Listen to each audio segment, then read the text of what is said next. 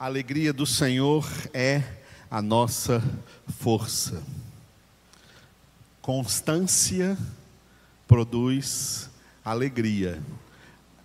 As pessoas decididas são alegres, oram com alegria, meditam na palavra com alegria, congregam com alegria, vivem com alegria, mesmo em meio às dificuldades dessa vida, por um só motivo: porque nós temos o Senhor. Motivo suficiente. Na segunda parte da nossa congregação, nós vamos meditar no versículo 9 do Salmo 71. Salmo 71, versículo de número 9. E nós vamos oferecer essa meditação e a oração que faremos logo a seguir, por todos os enfermos, orando para que eles sejam curados, e especialmente nós estamos em vigília de oração pela nossa irmãzinha Mirtes. Nós continuamos orando por ela, ela está ainda internada. Ela esteve com a Covid, mas não tem mais não tem mais o vírus no organismo dela ela está sendo tratada agora das sequelas. Por isso teve que ser transferida para um hospital em Goiânia. Então deve continuar debaixo das nossas orações até que ela esteja completamente recuperada, restaurada em nome de Jesus. Aleluia. Me ajudem a orar durante todos os dias, não só agora na congregação, mas continuem orando todos os dias pela Mamirtes em nome de Jesus. Vamos colocar nessa oração também todos os enfermos de Covid ou de qualquer outra enfermidade. E eu gostaria também de colocar um pedido especial que eu coloquei ontem e também hoje pela manhã, que é pelo nosso seminário Instituto Bíblico Cristo Vive, cujas aulas recomeçarão agora, sexta-feira próxima, dia 5 de fevereiro.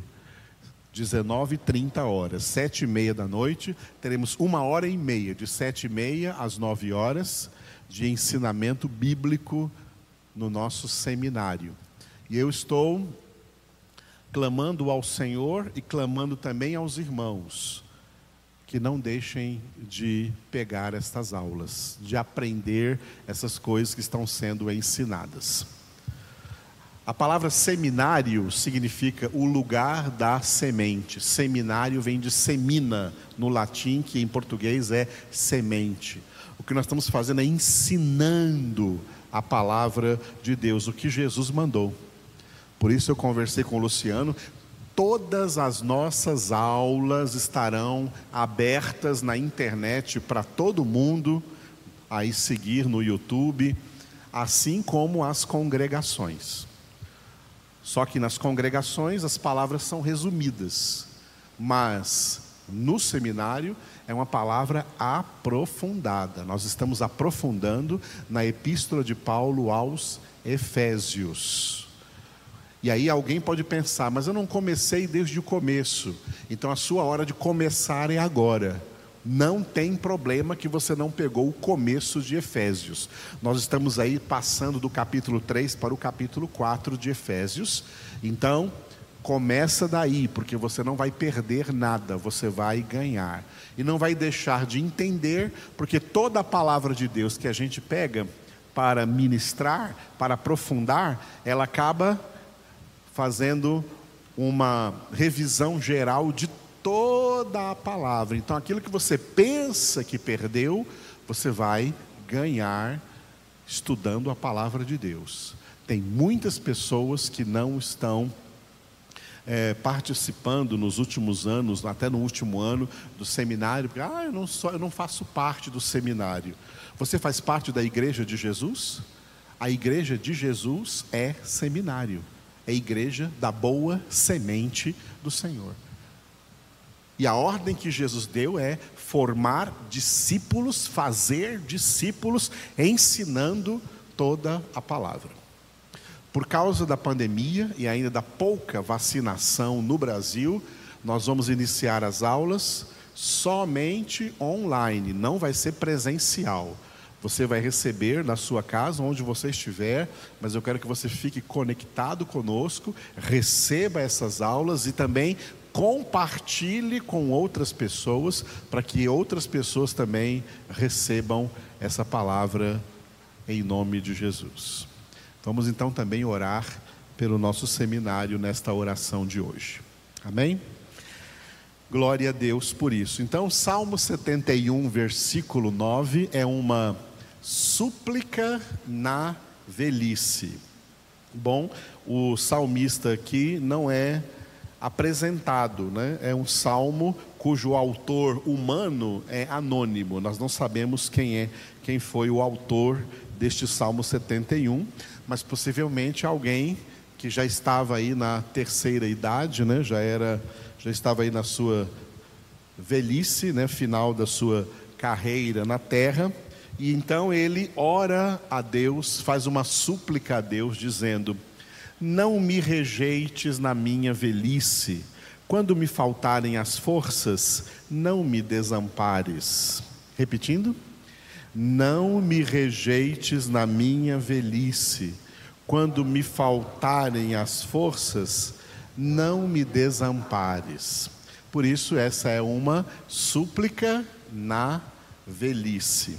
Bom, essa primeira etapa de vida humana na Terra, primeira etapa que vai da concepção até a morte física, essa é a primeira etapa da existência humana, de cada ser humano.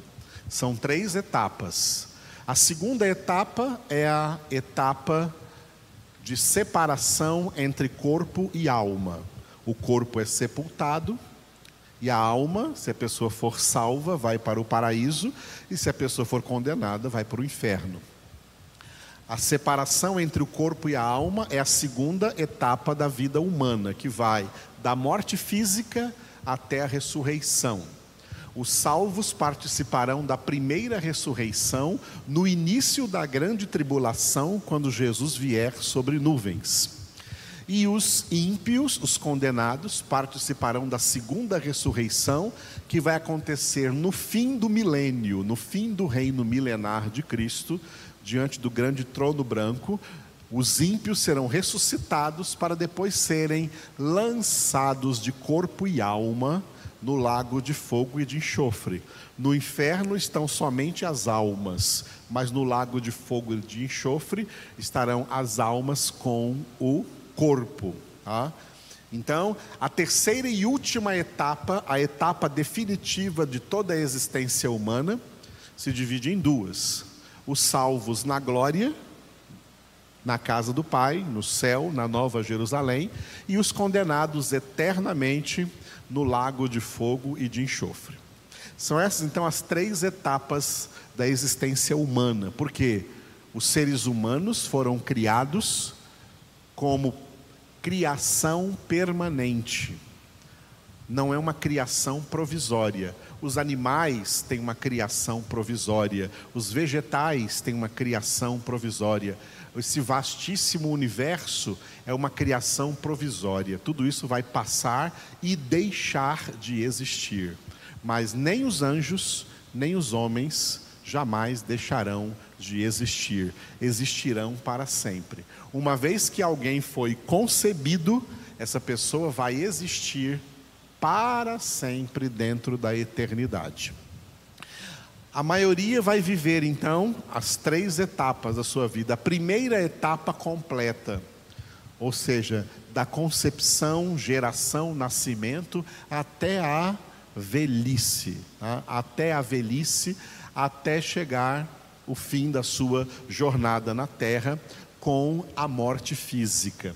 A morte física não é o fim do homem, é apenas a transição da primeira para a segunda etapa da existência e depois ainda virá a terceira etapa.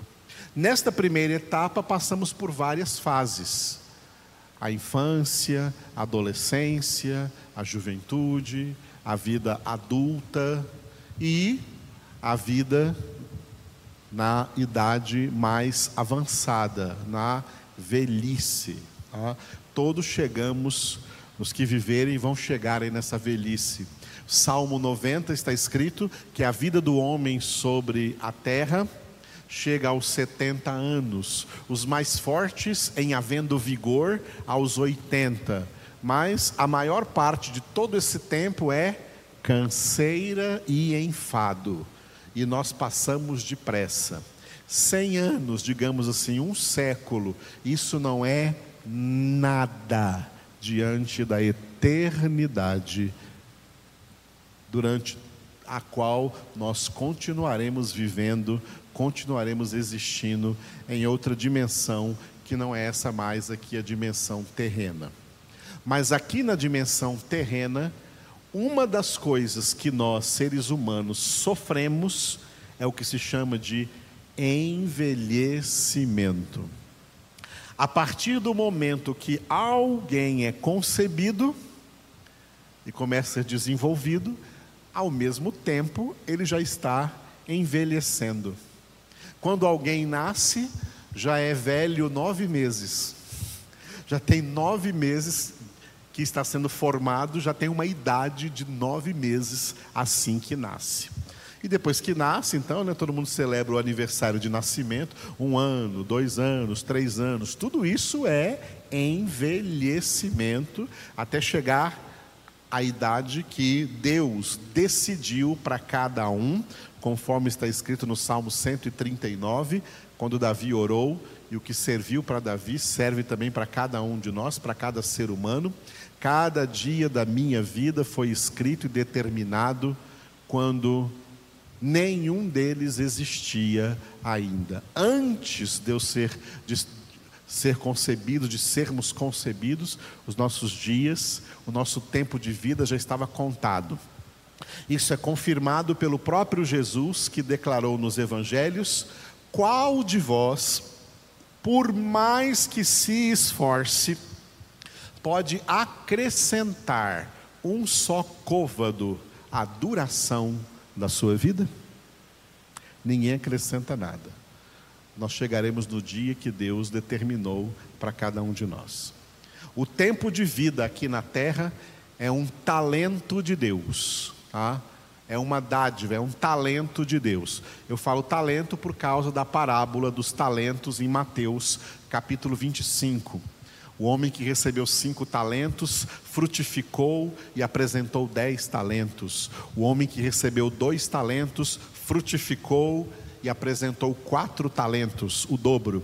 Mas o homem que recebeu só um talento escondeu, não frutificou esse talento, e aí depois veio devolver o talento, e Deus chamou a ele de servo mau e preguiçoso e ele foi lançado na condenação eterna.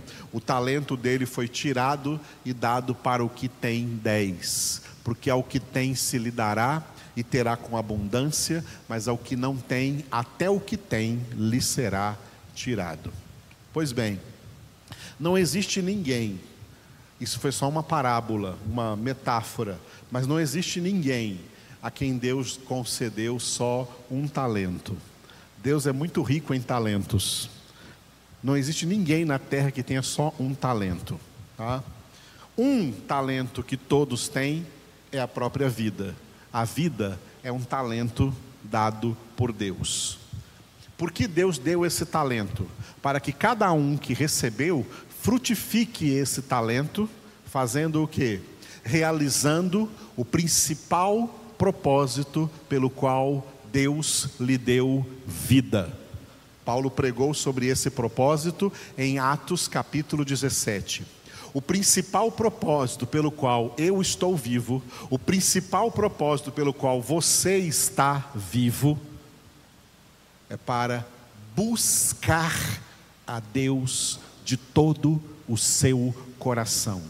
Buscar a Deus com todas as suas forças.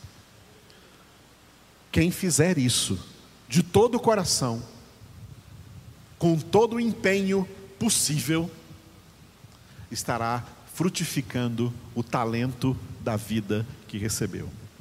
Essa vida começa com uma etapa de tempo calculado e definido por Deus para cada um. no qual alguém nasce criança e pode chegar até a, a velhice. Mas é um talento de Deus. O tempo é outro talento. Quanto tempo de vida cada um vive nessa terra? Tempo que Deus já determinou. Esse tempo não é meu, esse tempo não é seu, esse tempo não é do homem. Vocês já ouviram por aí, às vezes, pregações falando que existe o tempo do homem e existe o tempo de Deus. Não. Todo tempo é de Deus, não existe o tempo do homem. O tempo que Deus deu a cada homem também é um talento. Deus te deu um tempo. No talento que Deus me deu, eu já cheguei aos 58 anos.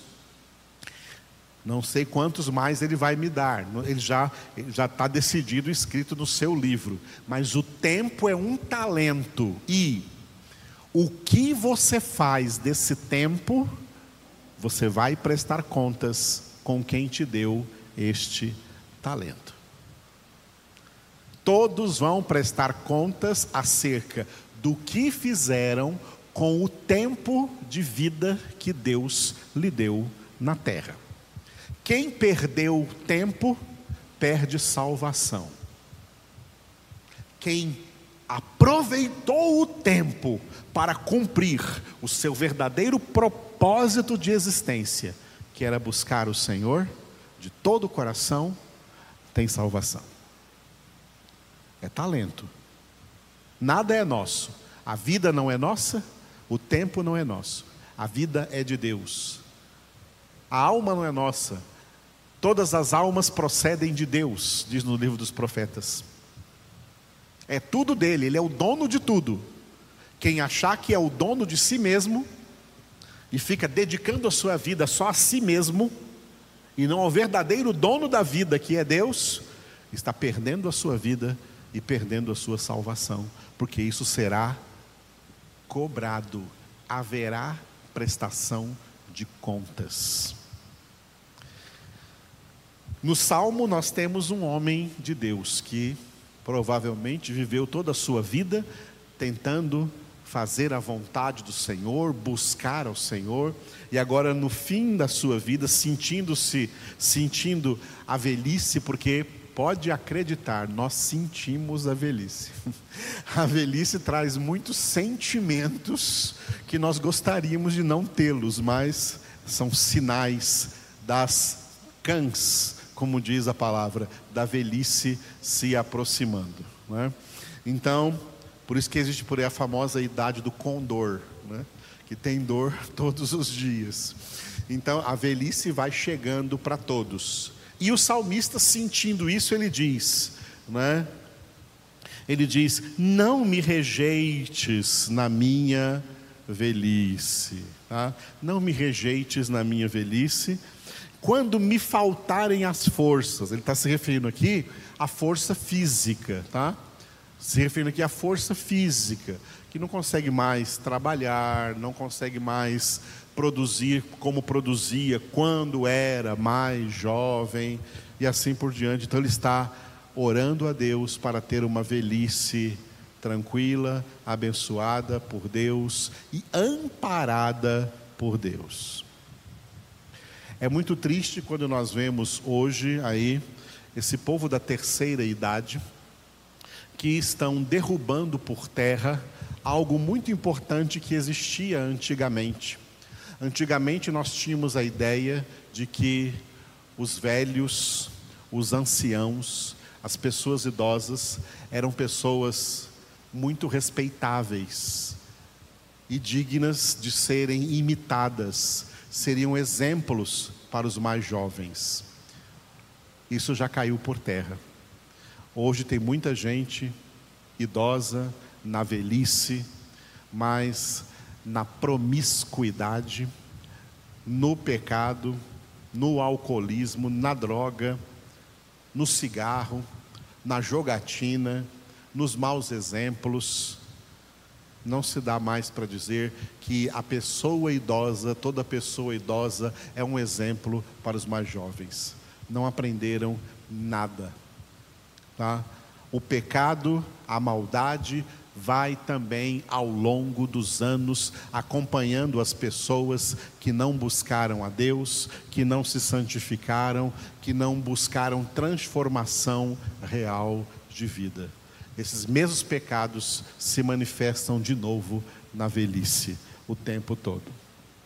E por causa então dessa súplica, eu coloquei como referência um conselho do rei Salomão, quando ele também estava idoso. E ele escreveu em Eclesiastes, capítulo 12, versículo 1, exortando os mais jovens: Lembra-te do teu Criador nos dias da tua mocidade, antes que venham os maus dias e cheguem os anos dos quais dirás: Não tenho neles prazer. Repetindo. Lembra-te do teu Criador nos dias da tua mocidade antes que venham os maus dias e cheguem os anos dos quais dirás: Não tenho neles prazer. Você viu que ele termina com reticências, depois da palavra prazer, três pontinhos, reticências, porque os versículos seguintes vão trazer exatamente tudo o que acontece no corpo com a chegada da velhice, dos anos mais dos anos mais avançados. Depois vocês leiam então o Eclesiastes 12 para ver isso. Salomão já velho e depois de ter, é, numa linguagem popular, mundana, aproveitado a vida, entre aspas, aproveitado a vida no mundo, ele então aconselha os mais jovens, é como o Eclesiastes o final do livro Eclesiastes é como se Salomão dissesse para os mais jovens: Olha, não façam o que eu fiz. Não busquem tudo o que eu busquei nesse mundo, porque tudo é vaidade. Quer ter uma vida abençoada até a velhice? Busque o Senhor, busque a Deus obedeça os seus mandamentos, obedeça a sua palavra. É isso que Salomão exorta no final deste livro aí, Eclesiastes. Buscar o Senhor é algo para toda a vida. A criança que nasce precisa ser ensinada pelos seus pais a primeira coisa que os pais têm que começar a ensinar às crianças é que elas precisam buscar o Senhor. Para quando chegar na adolescência, que é uma fase difícil, esse adolescente tenha consciência de que ele precisa buscar o Senhor. Esse jovem saiba que precisa buscar o Senhor. Para quando for adulto, saiba que precisa, como adulto, buscar o Senhor e na sua velhice continuar a buscar o Senhor todos os dias da sua vida. É para isso que nós existimos, para buscar o Senhor. O que é uma congregação como essa na qual nós estamos agora, tanto aqui presencialmente como à distância? A congregação é um momento em que todos nós esquecemos todas as outras coisas e pessoas para nos dedicar somente a buscar o Senhor de todo o nosso coração. E nós temos a promessa dele: e buscar-me-eis e me achareis quando me buscardes de todo o vosso coração. Aleluia. Então, quem está aqui comigo, fique de pé, e quem está ao longe, ore comigo nesse momento. Vamos orar, buscando o nosso Deus. Feche os seus olhos e comece a orar, buscando o Senhor. Senhor, nós invocamos, ó Deus, o teu glorioso nome, nome que está acima de todo nome. Buscamos a Ti, Senhor, porque entendemos claramente por essa palavra que este é o propósito máximo da nossa existência, Senhor. Ai daqueles que perderem a sua vida sem cumprir este propósito, que viverem a sua vida na terra sem buscarem o Senhor de todo o seu coração. Conduza-nos, Senhor, a essa busca espiritual, a essa busca verdadeira. Guia-nos, Espírito Santo, guia todos os filhos e filhas de Deus a buscarem o Senhor com a máxima constância, com o máximo empenho em suas vidas, seja isso que nós fazemos com a maior energia que tivermos na nossa vida, usando todas as nossas forças para buscarmos o Senhor, todos os dias, de todo o coração, quer sozinhos em, nossos, em nossas casas, quer unidos em congregação, unidos espiritualmente em Cristo Jesus. Estamos aqui para fazer o que a maioria da humanidade não está fazendo que é buscar a Ti, Senhor, buscar a Tua face, buscar a Tua presença, buscar o Teu reino, buscar a Tua justiça, buscar a Tua verdade, buscar a Tua sabedoria, buscar o Teu conhecimento, buscar a santificação, seguir a santificação sem a qual ninguém verá a Tua face.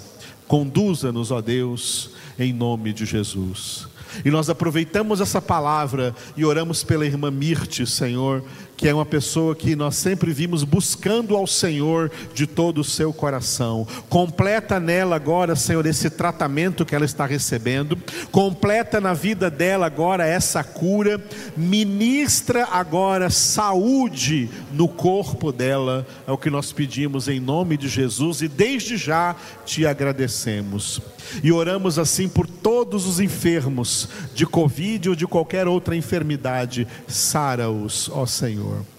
Eu consagro a Ti também, Senhor, o nosso seminário, o Instituto Bíblico Cristo Vive, que voltará às aulas agora, sexta-feira, dia 5. Abençoa, Senhor, todos aqueles que poderão estar conectados conosco aí, Senhor. Que nada os impeça de estarem conectados conosco, ouvindo essas palavras que serão ministradas. Abençoa cada aula desse ano do nosso seminário.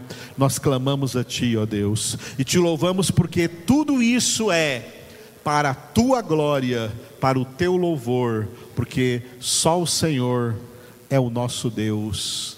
Amém.